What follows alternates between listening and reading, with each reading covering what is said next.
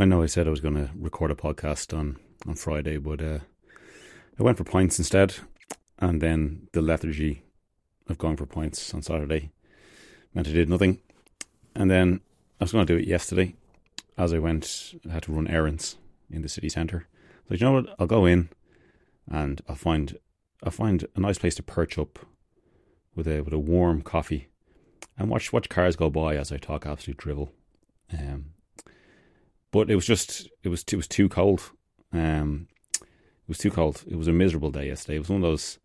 It was too cold. There was a strong breeze which just cut through you, and it's that damp cold where just like ugh, and it was overcast, and it, it, it wasn't raining, but it was a mist in the air, and it was it was just a shitty day. It's just that that shitty time of year.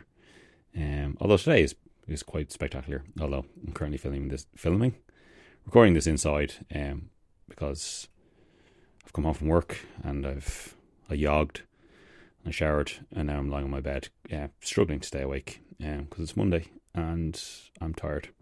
But here I am.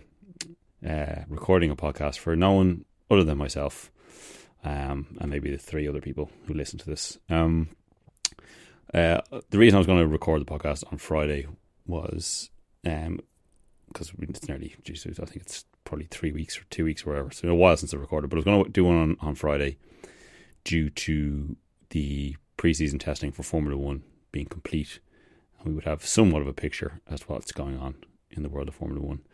Um, but I understand there are people who don't give a flying toss about Formula One, so I'm going to leave the Formula One chat to the very, very, very, very end. So if you don't want to listen to it, you can just stop um, before I start talking about Formula One.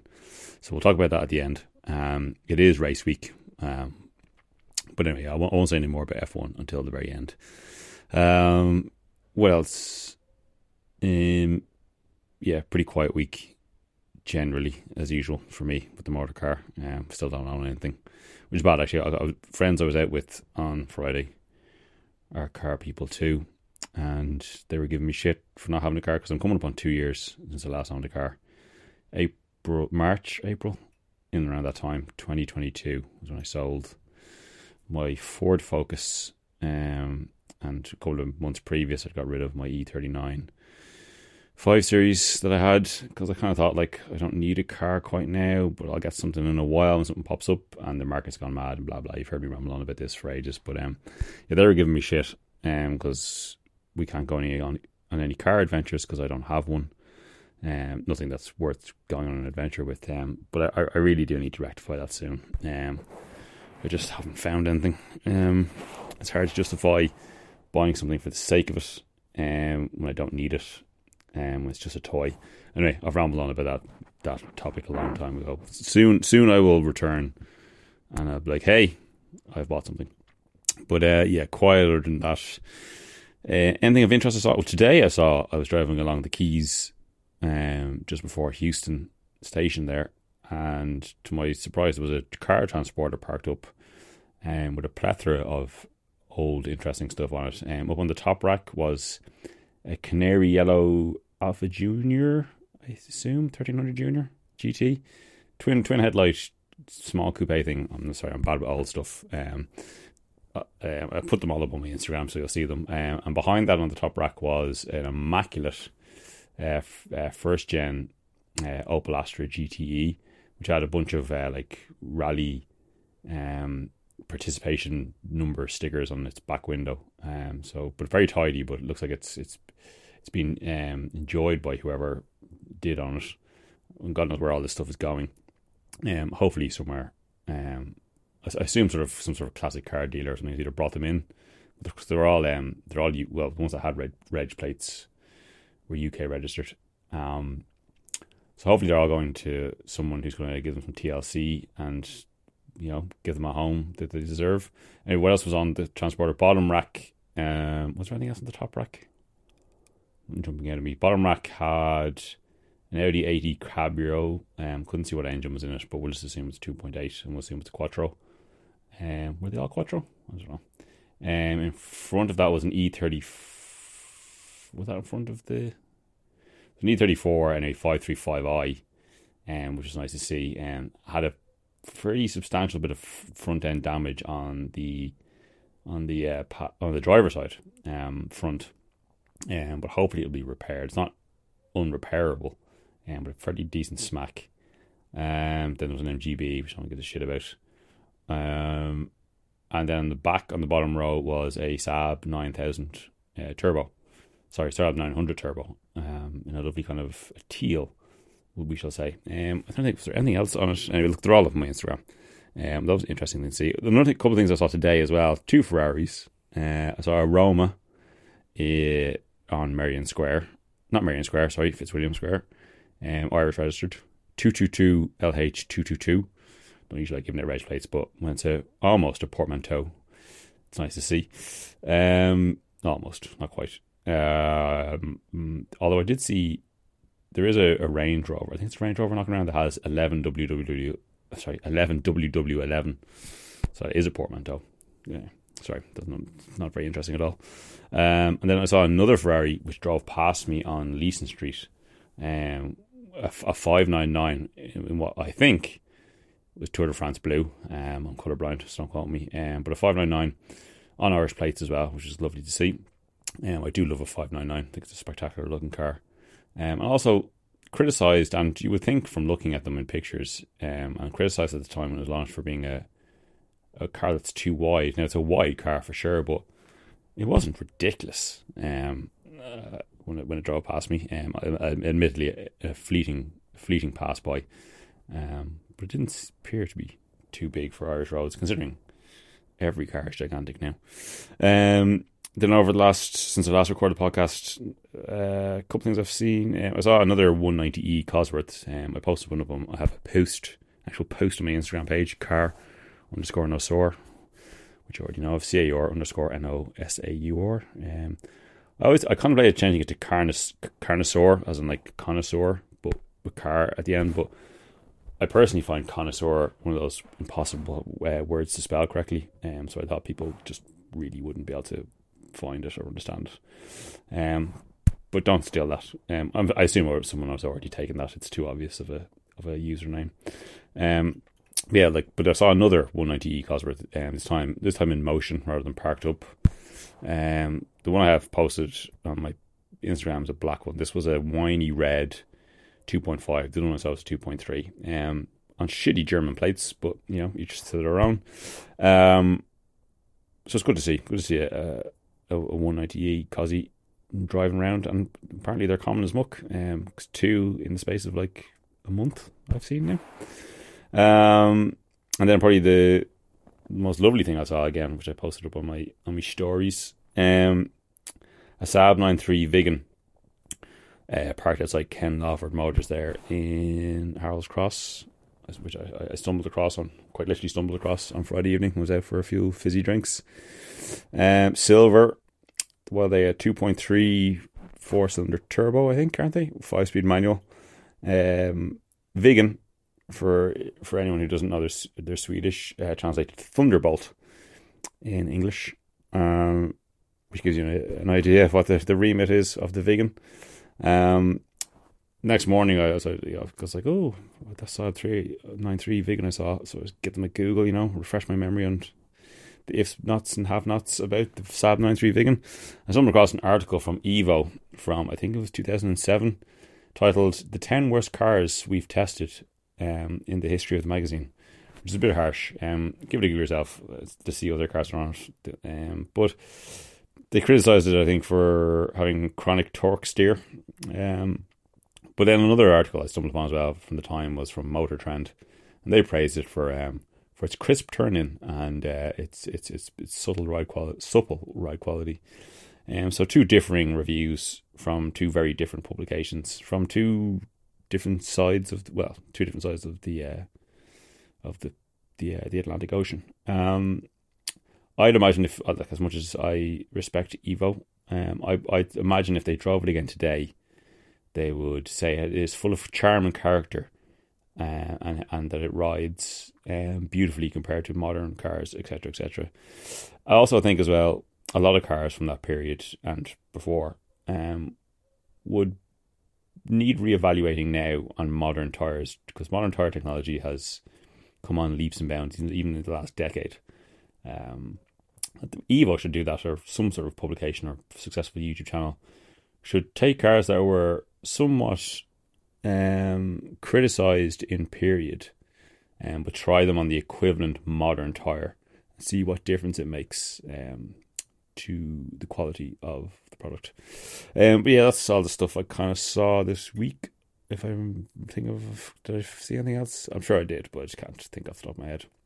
Um, car news, um, the Renault five was launched. Well, the embargo was lifted today. Um, electric car, yeah, sure, whatever. But um, it does look good. There's no denying. Um, you know, clearly, obviously, it, the, the title's in the name. It's a throwback to the original Renault five. Um, but it looks good. Um, it's an E V, so it's the same as every other E V, really. Um, again, look, I'm not anti-E V, but there's just not much to talk about. It's got a motor. It'll have a range of, it'll claim to be more than what it'll actually do. Um, it'll have a claimed charging rate, which it won't actually be able to do. And it'll depreciate like a stone. Um, and another one, another electric car, um, launched by the same brand, well, the same family of brands, because uh, Renault owned Dacia. The Dacia Spring is being launched in the U K and Ireland um, this year. Small four-seat, small battery, small motored electric car, the cheapest electric car, if you if you consider a, an A M I not a car.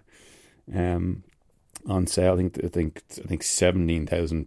pounds I think it's going to be sold for, so we got about twenty-five thousand euro.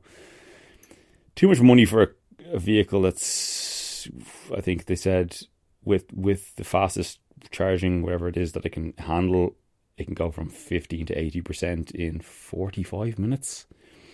So I don't know, I can't I can't see the argument for buying one of those. Um, if you really need an electric car, why not buy like a second-hand Zoe for similar money, um, or just don't buy an electric car, just buy a small engined, small efficient car.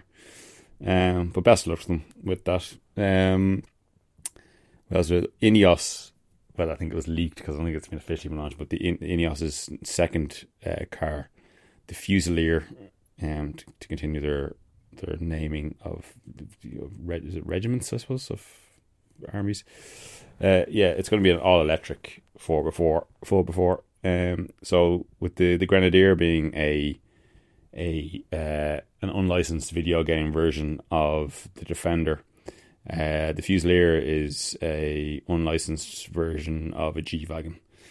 Um, whatever, fucking Sir Radcliffe, Mister Pro Brexit, who then builds his uh, builds his cars in uh, Graz in Austria, I believe. Um, yeah, there you go.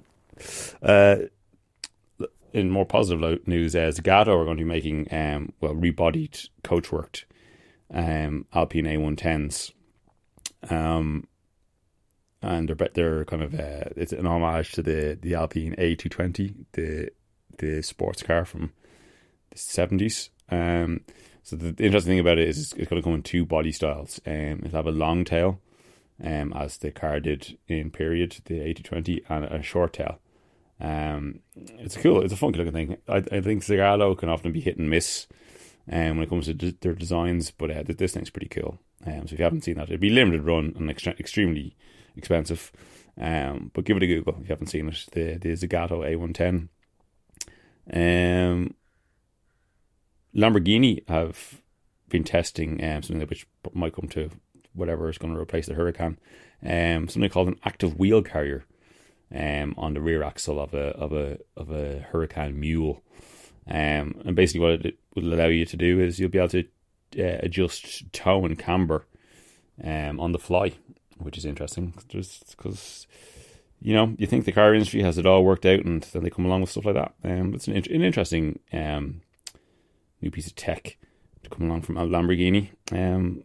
So it'd be interesting to see. It'd be nice to see someone test it to see what it's, how it works. So I know obviously the new G T three R S, um, you can change a lot of stuff on the fly, um, but it's more to do with kind of uh, uh suspension suspension stiffness and stuff. So it'd be nice to change like geometry uh, on the on the rear axle. Um, be interesting. Um, I wonder what they do the same similar things for front axles as well. Anyway, it's an interesting thing. Look it up. They call it the active wheel carrier. Um, yeah, again, there's not much going on in the motoring world. Um, well, there's loads of stuff, but nothing you want to hear from me. Um, what else was I going to talk about? Um, midlife crisis cars. Um, I was wondering. I think this would be a good discussion point. So if anyone wants to to, to message me, slide into my D Ms about this one. Um, can car enthusiasts enthusiasts have a midlife crisis car, or or do the midlife crisis car thing? Um, this came into my mind because I, I was listening to Johnny Smith. He was on some terrible podcast, um, where people have been criticising him, and um, because he just recently uh, bought that uh, nineteen hundred pound uh, Porsche Boxster, and um, the ghetto Boxster that he calls it. Um, and people are saying this thing because he's in his mid forties, mid to late forties. Um, and they're saying that, you know, he's having his midlife crisis by buying a a, a Porsche. Um, but I think anyone of any age, if they were offered a, a sub two grand Porsche Boxster, driving Porsche Boxster, they would they would buy it. But also I was thinking, like, can, like, the whole midlife crisis sports car thing is kind of people who aren't into cars decide they need to buy that sports car they never bought and live vicariously, live their youth again. Whereas I think car people can just buy cars at any point in their life, um, because you buy silly things when you're twenty, and you'll probably continue buying silly things while you're still corpus mentis. Um, now the the the other the juxtaposition, uh, that's not the right word, but the, the flip side of the of that argument, um, a friend of mine's father, who's a who's a a car nut himself, did a bit of racing back in the day, um, who is a, a keen um, Mercedes enthusiast, especially stuff from the, the eighties and uh, early nineties. Like, he has a plethora of W one twenty-fours, and he has a, a lovely W one twenty-six S-Class, uh, amongst other things. Um, he, in his in his early sixties, bought... Um, which he couldn't have, he couldn't have hit the stereotype hard on the head. He bought a red um, or one twenty-nine S-Class. Um, but he sold it, he only had it for a few months and then sold it on. Probably because he realised it looked like he was having a midlife, well, midlife, yeah, say on the sixties is quite mid, um, midlife crisis um, by buying a red sports car. But he's into old Mercs, so I think that's acceptable. And it's not really a midlife crisis, um, but or is it? You know, did he really need a, a, a red convertible in his sixties living in Ireland? Probably not. Um, but let me know what you think about that. Um, this will be a short one because, you can, as you can tell, my enthusiasm is rife. Um, but I feel like I, I need, I need to, I need to do this. I need to, I need to create this terrible content. Um, model cars.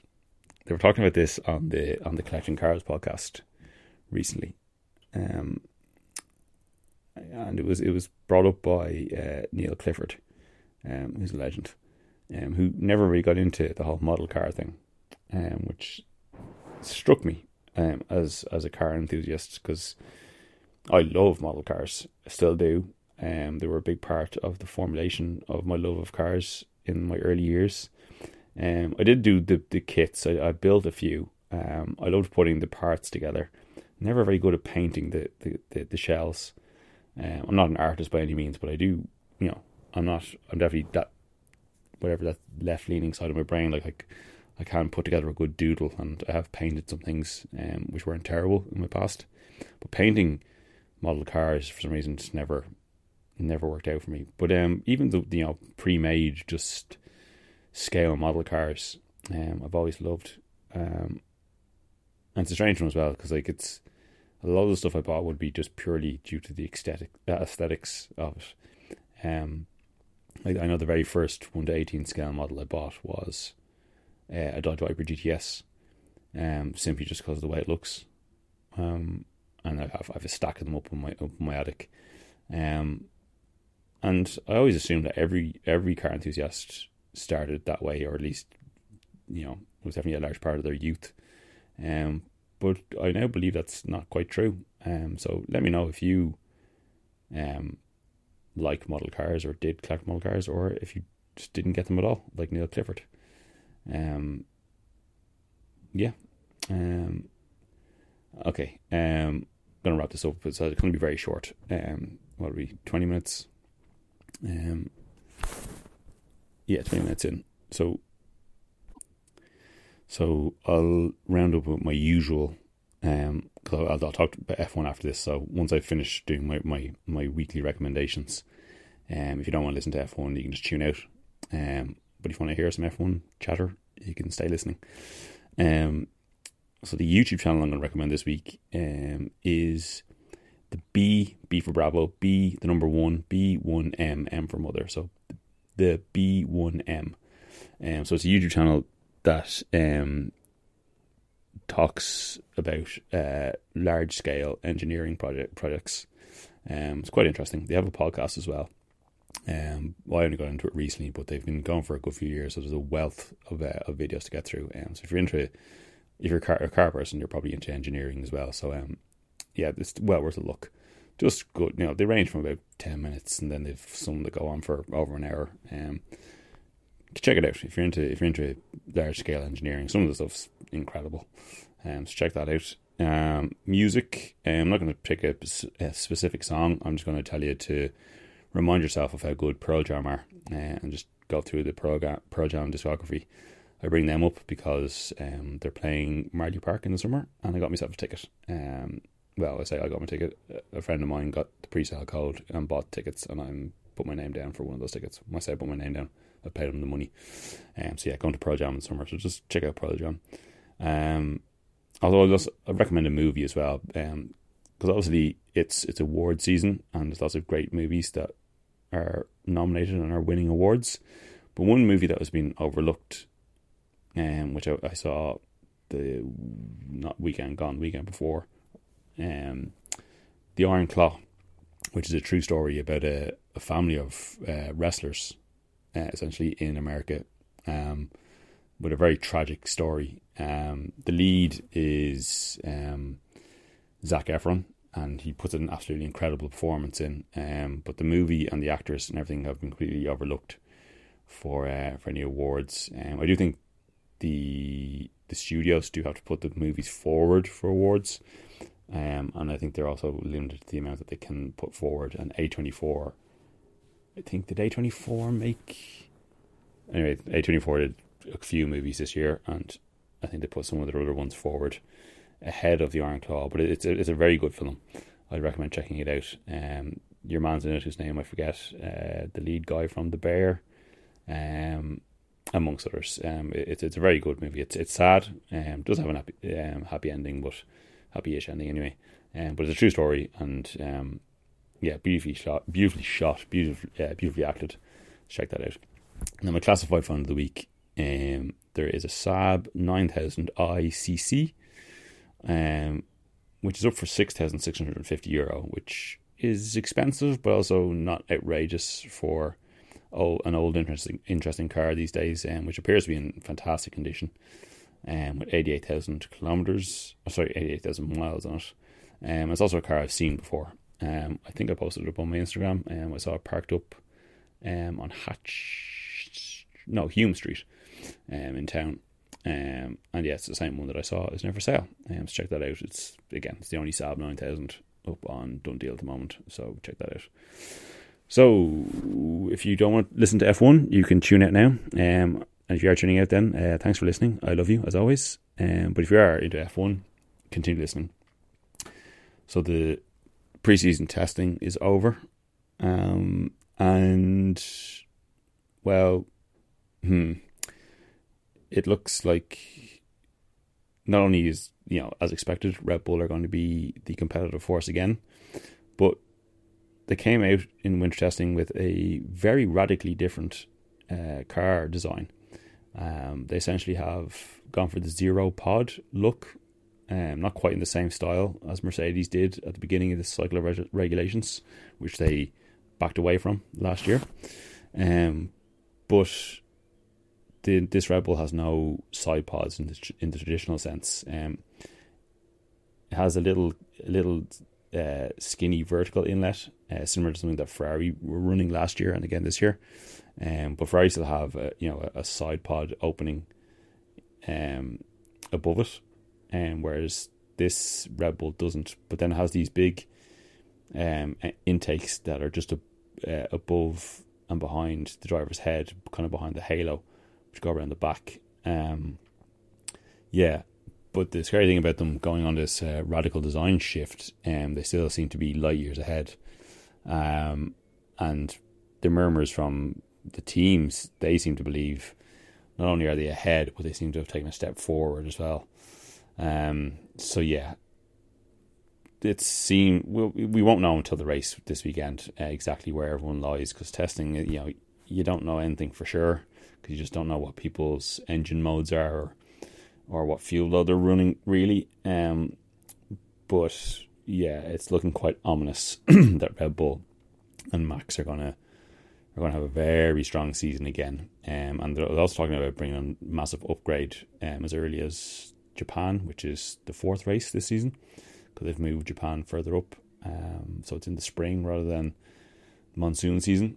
Um, yeah, so we should, we should see. Now the thing is as well, murmurs um, again we can't we can't know for sure, but murmurs from the paddock as well is that when you crunch the numbers and go like for like, it seems like Perez is like zero point six of a second behind Max Um, in pace from what from what we've seen from testing, which if they are going to be leaps and bounds ahead of the rest of the grid, it'd be nice if they had a second driver that could at least challenge Max. Um, and you know, Sergio had a very questionable season last year, and um, they're giving him another go. You'd have to think if if he's really going to flounder it again this year, maybe he'll make it to mid-season before there's a change, but Who who do they change him with? Um, maybe Danny Rick will finally show his talent of old in this new and improved uh, Visa Cash App or B, or whatever the fuck it's called, which I'll get onto in a moment. Um, maybe Yuki, they could give him a go. Um, like Albon has been rumoured to have signed a pre-agreement with Red Bull for, I think, twenty-six maybe. Maybe they'll bring that forward and stick him in. Um, but who knows? Um, The, the elephant in the room with Red Bull, which might be the might be the only thing that has any kind of disturbance in their season this year, is uh, the whole Christian Horner investigation is still unresolved. Um, but you have to assume there'll be, you know, something will happen soon, and you know, if he does get turfed out, will it upset the apple cart enough to change their season? Possibly not. Will this radical design Um, that Adrian Newey and his team are going for with the car, will that cause problems? Probably not, but again, we'll see. We'll see. Um, the Ferrari, the Ferrari looked good, to be honest, in testing, and again, it looks like they've taken a step forward. Um, it seems like they might have sacrificed a little bit of their one lap pace, which was their one of their strengths last year. They qualified pretty well, um, but then kind of dropped back in races. But it seems like they've sacrificed a little bit of the one lap pace for a better race car. Um, and it looked like it looked like a consistent car, and definitely a good base for them to work on throughout the season. So they probably appear to be the closest rivals to Red Bull, but again, a bit behind them at this point. But again, we shall see come the first race. Um, it'd be nice to see Sainz have a good season with them before he, he gets moved aside for Lewis Hamilton in twenty-five. Um, and it'd be nice for Charles to finally get a bit of the success he deserves. But hmm, again, the Red Bull factor might be the one massive thing standing in their way. Um, third fastest, hmm, probably. Hmm. It's hard to tell exactly who's third. Um, I'm going to say it's Aston. It's Aston Martin or McLaren. Uh, McLaren looked like it didn't work its tyres great. It looked like it had pretty poor degradation on its long runs. Um, a quick car, um, but there are question marks there. Um, body language from like Norris and Piastri. Um, you know, they never said anything particularly negative, but you kind of got the feeling like it's not all they're expecting. um, and they have work to do. Um, the Aston, the Aston looked like a like a decent car. Um, again, a a um, a consistent car, but not lightning quick. Um, but again, we shall see. Um, Alonso seemed pretty positive. Stroll, who gives a shit about what Stroll thinks. Um, yeah, if if they can, they were kind of, yeah, what's the word? They were, um, what's the word I'm looking for? They they looked better than they were at the beginning of last season because those around them had a slow start and they petered off then mid-season. But then they ended up at the end of the season about the fourth quickest car. They finished fifth in the championship, but they finished, it's probably the fourth quickest car. Sorry, excuse me. And um, I think that's where they're starting from this year, um, as the fourth, fourth, fourth fastest in and around McLaren. The McLaren car might ultimately be quicker.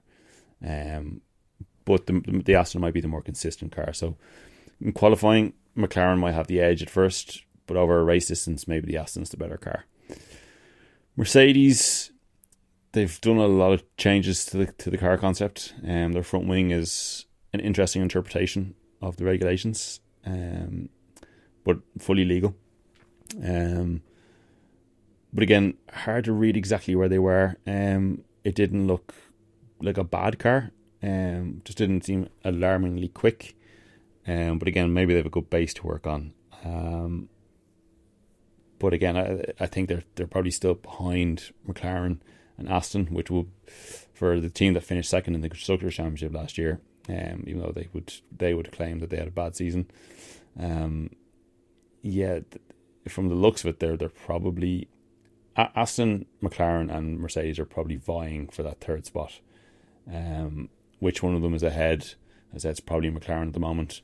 Mercedes over the whole entire season might be the ones that come out on top of that group. Um, but again, we shall see. Early doors.